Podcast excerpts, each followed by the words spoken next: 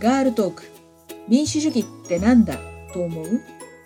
このポッドキャストはサイレントマジョリティとみなされている女性たち一人一人が社会について政治について民主主義についてどう考えているのか考えていないのかをモデレーターとのおしゃべりを通して発信していきます。はいたい。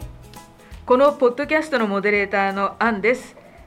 前々回から上間かなえさんにお話を伺っています。これまではかなえさんが学芸員として勤めていらっしゃる佐喜眞美術館のことアートと政治についてお話を伺ってきたんですが今回はガラッと変わって八重山民謡についてのお話をお願いします。かなえさん今回もゆたしくウニゲーサ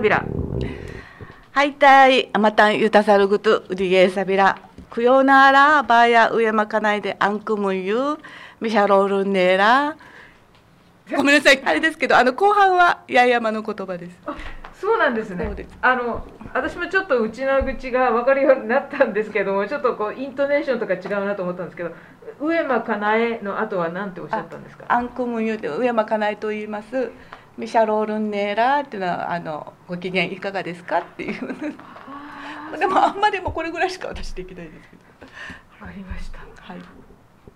あの今回八重山民謡がテーマなんですけどもね八重山っていうのは沖縄の琉球列島の一番南ほとんど台湾に近いところに位置している島々のことなんです八重山諸島には宮古石垣西表与那国が知られていますけれども那覇から飛行機で2時間はかかるところなんで本州で言ったら東京と広島くらい離れています。ここで私からざっくりと八重山の歴史について説明しますね。沖縄が昔琉球王国だったことは皆さんご存知だと思います。琉球王国ができる前は沖縄本島には3つの国がありました。この時代を三山時代と呼んでいます。3つの山の時代です。15世紀前半に彰子が彰っていうのは「なお」って書くんですけどなおさらのなおですね。彰子が琉球を統一し首里に王府が置かれました。でも沖縄本島だけで3つも国があったくらいなので八重山諸島にもまた別の勢力があって独自に島々を統治していました。首里王府との間で何度か乱があったんですけど1522年とうとう八重山は首里王府のもとに下ることになりました。これで一応奄美琉球列島は琉球王国として統一されたわけなんですが1609年に薩摩が琉球に侵略し実質支配するようになります。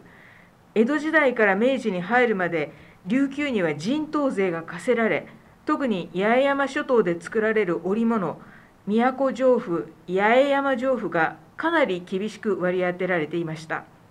首里から見ると最後の最後まで抵抗した八重山なわけですから薩摩首里八重山の三者の上下関係がどんなものだったかは皆さんご想像がつくと思います。という背景を予備知識として持った上で八重山民謡のお話を聞いてください。かなえさんは八重山民謡を演奏なさるんですよね。どういうきっかけで習うようになったんですか？演奏というか趣味なんですけども私の祖母がえー石垣島の白穂というところの出身ででも小さい時は全然興味なんかなくて前の職場で三振教室の担当になってそれで人がいないので桜で入れと言われてでそこでてんてんやってただ弾けば歌止まるし歌えば三味線止まるっていうぐらいで本当に何もできなかったんです。でクンクンシーっていう楽譜みたいなのがあるんですね。クンクン詩が読めるようになったのでちょっと続けたいなと思っておばにも相談したら親戚で山里雄吉先生という、まあ、八重山民謡の第一人者なんですけども、まあ、沖縄民謡はねみんなやってるからあんた八重山やれって言われてわけわからず何が沖縄で何が八重山かもわからないそれであの結城先生のところに通うようになって始めたんです。そしたら本当に素晴らしい歌うなので八重山また結城先生がとても魅力的な先生だったのでそれで細々とですけれどもあんまり熱心にやってなかったので続けてきたというだけの話なんですけど。でもあの1回目の時におば様が沖縄芝居の役役者者のはい方でいらして、民謡の番組持ってらっしゃるんじゃなかったですかああ民謡で中がなびらってもう今年60年のもう超長寿番組生放送の長寿番組なんですけれどもあれは1963年に最初はあの「お国言葉で中がなびら」という番組からスタートしてでおばはそのパーソナリティで加わって2016年までやってたんですね。で体調ちょっと崩してその翌年に亡くなるんですけれども85歳で。でそういう長寿番組に関わっていたというのもあります。民謡で中がなびら中がなびら中うがなびら、中うがなびらってどういう意味ですか？ま、今日今日拝みましょうって、ま、ストレートに言うとそうで。あで今日もそのうん。民謡でこの今日一日を元気に過ごしましょうとっていうような、はい、意味合いで。もともとはなんか中うがなびらっていうのは首里言葉だったらしいんですけれども、まあ、それが定着して今もう普通にみんな中うがなびらって使うようになったというのはちらっと聞いたことありますけど。最初は沖縄民謡と八重山民謡の違いが分からなもかったううん全然分かんなかったです。どう違うんでしょうか？まあ、言葉がまず違うっていうのと あの大きく分けて古典民謡ってあるんですね、はい。まあ、古典は琉球王朝の時代から続いて、まあ、民謡は本当に庶民の間で発達してたもので特にまあ八重山のものは情感がすごく豊かで自然観察とか自然参加あと琉球王府から役人が来るわけですよ。でその役人によって作られた土地参加年貢というのがねおお納めてもらわないとまた薩摩に搾取されてしまうのでとにかく出せ出せっていうわけです出してもらうにも本当に厳しい条件の中で働いてもらうためには役人によってあなたたちのあの土地はもうどれだけ素晴らしいところかという歌でみんなまたこう鼓舞してですね働かせていくような歌とか。おまあおだてるそうですよねあとそれによって厳しい生活を歌にしてそれで耐え忍んできたものだったりとか権力者にこの無慈悲な扱いですね。特に女性はの現地妻として、まあ、それは誉れでもあるんですけれどもそれがまあ里親ユンタの原型でもあるんですけど、まあ、そういう歌とかですね。あとカニとか猫を擬人化して直接はこういう文句は言えないので動物に擬人化させてちょっと皮肉めいたもので発散したというかもそういういろんな歌が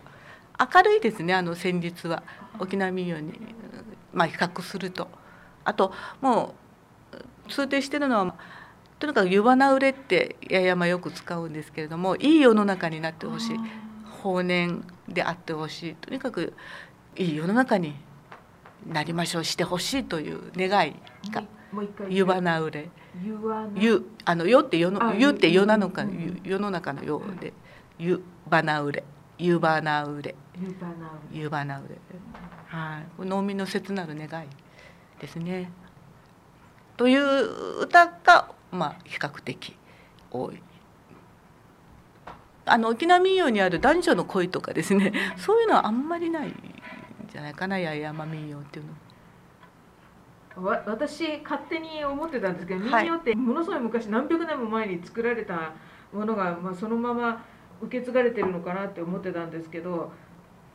戦後も新曲が作られてるんですよ、ね、そうなんです。沖縄でも新曲。沖縄は新曲がいまだに「はい、民歌」って言いますけども。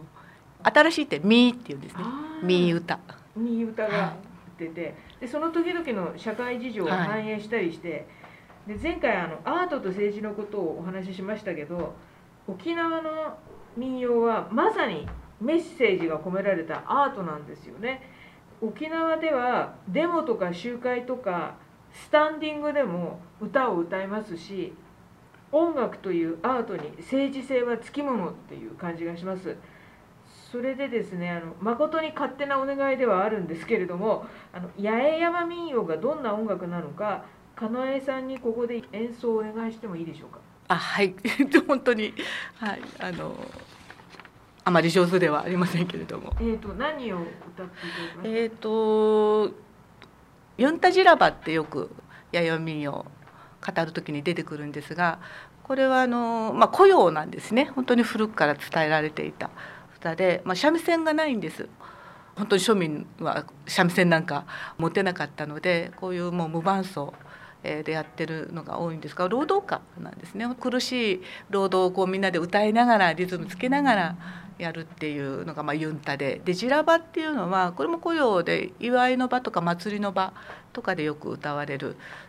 のでこれはもうユンタよりはまあ少しこう神事的な神様に捧げる歌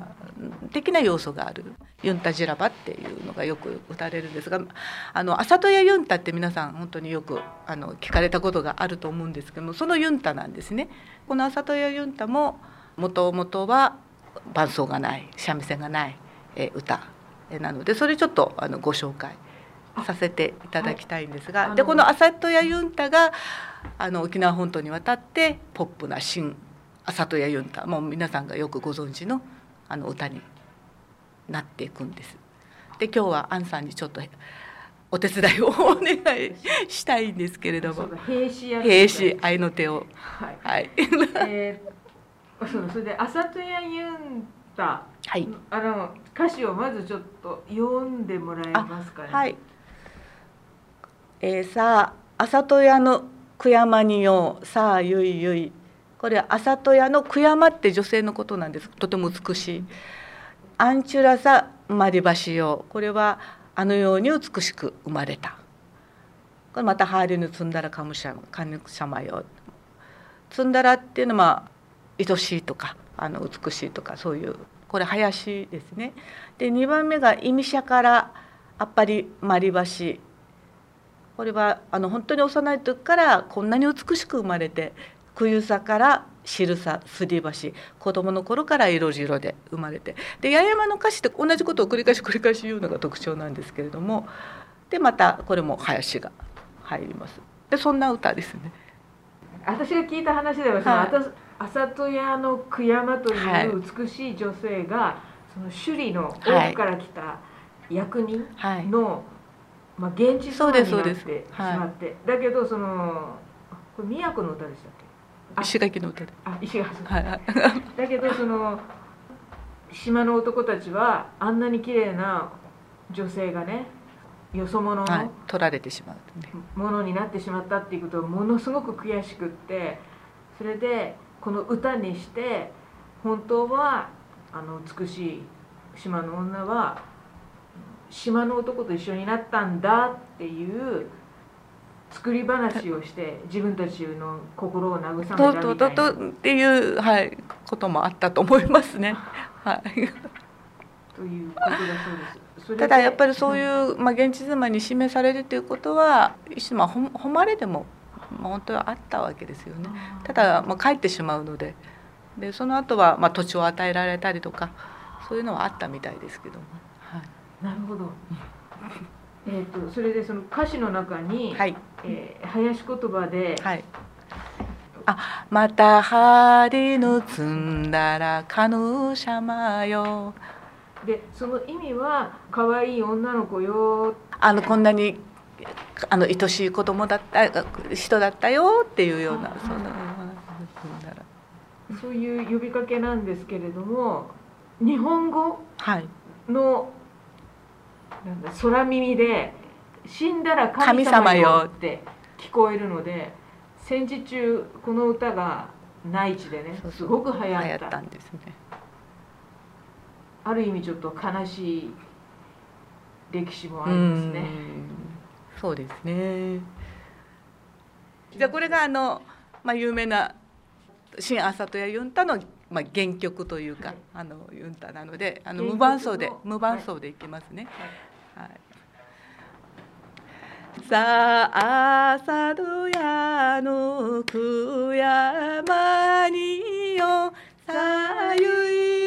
アンチュラサマリバシよまたハリヌツンダラカヌシャマよサイミシャカラアッパリマリバシさゆいゆいく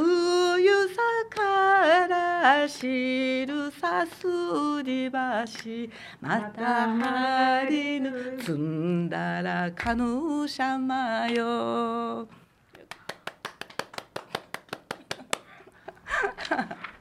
でこれが軽快なこういう曲になるんですね。朝と新朝とやユンタ。まあこれが一般的に朝とやユンタと言われててね。Thank you.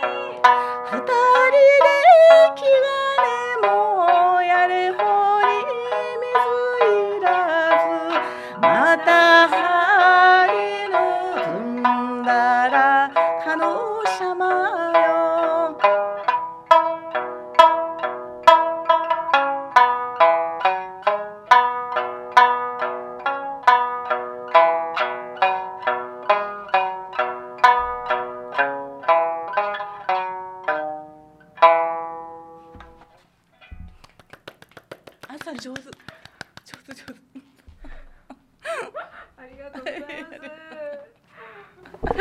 ます。三振の音って本当にいいですね。三振の音を聞くと、ねすごく気持ちが落ち着くと同時に。なんか慰められるっていうかね、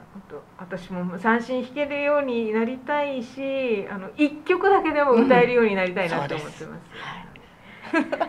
もう大丈夫です今日はい、あ、大丈夫編です集うまくいきました あの私たちあの沖縄沖縄って言うんですけど本島と八重山諸島は別の文化圏なんですよね。であの経済成長の時代には土地独自の文化はないがしろにされる傾向がありましたけどあの沖縄でもやっぱりね内な口をね汚い言葉だからとかうんね方言札のねうん時代とか、とか。はい。戦後もね、まあ、高度成長期ぐらいまでもね方言札は下げないまでも綺麗な言葉を使いましょうって言って内な口を話さないようにしていたっていう時代もありました、うん。そんな風に土着のものがあんまり良くないっていうようなイメージをすごく植え付けられてきちゃったんですけれどもでも自分が住んでいる自分が生まれ育ったところの文化を知って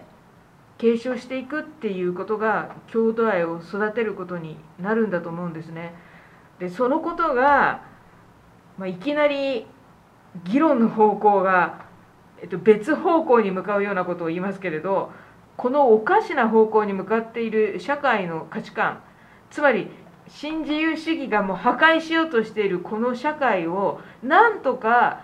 押しとどめようとする一助になるんじゃないかなっていうふうに思うんです。つまりその郷土愛を育てるっていうことは顧問を形成して顧問を取り戻して人が疲弊しない社会に変えていけるんじゃないのかなっていうふうに思うんですね。もう本当に今全然話が別方向に向かっちゃったなって言って思ってるんですけどでもだからこそこの今沖縄で民謡や流歌がずっと続いてるっていうこととかあと沖縄県が島くつばを取り戻そうとしていることとかが希望に思えてくるんですね。じゃああともう一曲お願いしたいと思います。えっ、と今度は八重山の子守歌ですね。で、はいこ子守歌にはなんか2種類あるって。昼の子守歌と夜の子守歌っていうのが あのあるんですけど昼は昼寝のためのあ昼は昼の様子を歌ったっっていうその情景が昼か夜かっていう話あーそうなんですねはいでここれから歌っていただくのはあ月の会社というこれは夜の子守歌になる歌ですけど。か会社はどういう会社ってあの沖縄ではあのチュラさチュラさんって、うんあのこれねあの大ヒットしたあのドラマにも皆さんご存知だと思う。そのチュラさんが八重山では会社になるんですね。あはーじゃあ月のい、もう美しさを称えた歌詞なんですね。もう満月の本当に昼間のように明るい満月の様子を歌った。歌で、もうなんか情景が目に浮かぶようです。あのええ。八重山の海にはい、月の光が反射して、はい。月の真っ広馬って歌があって本当にこの真昼のようなもう本当に月の状況ってまたこれも美しい歌があるんですけども、はい、じゃあ今日は月の会社。今日は月の会社でわかりました。じゃあそれでもう一つちょっとあの付け加えたいのがこれも沖縄本島と八重山が違うだけじゃなくて沖縄本島でももう地域によっていろいろ違うんですね。言葉多言語で。もういろんな踊りがあり歌があり。本当に多種多様なんです。宮古もそうです。で石垣でも八重山でももう島によってまた全然違ったりするのでもうこういう本当に豊かな文化この持った沖縄は本当に素晴らしいなってもう沖縄に生まれたものですけどもうつくづく感じ。私の母は家島ですけど家島もまた独自の言葉と文化があるんですね、はい、そうなんですね。そういう多様性を持った島です。じゃあもう沖縄沖縄とも一括りにはできませんきないです。ねできないできませんね、はい。本当に、はい、じゃあ月のあ会社。月の会社。あじゃあちょっと歌詞紹介しましょうあそうですね。はい。お願いします。月の会社トカミイカ。これは月が美しいのは13夜、えー、宮良び会社東七つ娘が美しいのは17歳。の頃だと。であれからあれおるウフツキヌユウキナンヤイマンティラ勝利。これは東から上がっておいでになるこう満月の夜。沖縄本島も八重山もどうぞ照らしてくださいっていう。でアンダギナーの月の湯。バーガーケラ朝ビオラあれほど美しい月の夜我々はみんなで出て遊びましょうっていうようなそんな内容の。はい。じゃああの金井さんに演奏していただいてあのこれを聞きながらあの今回は終わりにしたいと思います。金井さんあの3回にわたって貴重なお話をありがとうございました。八重山民謡まで演奏していただいても 本当に。ちょっとさ失敗しちゃったんです。いやいや分かんなかったです、はい。一平二平デイビタンありがとうございました。はい。司会とニーファイユーニフェーデービタン。お願いします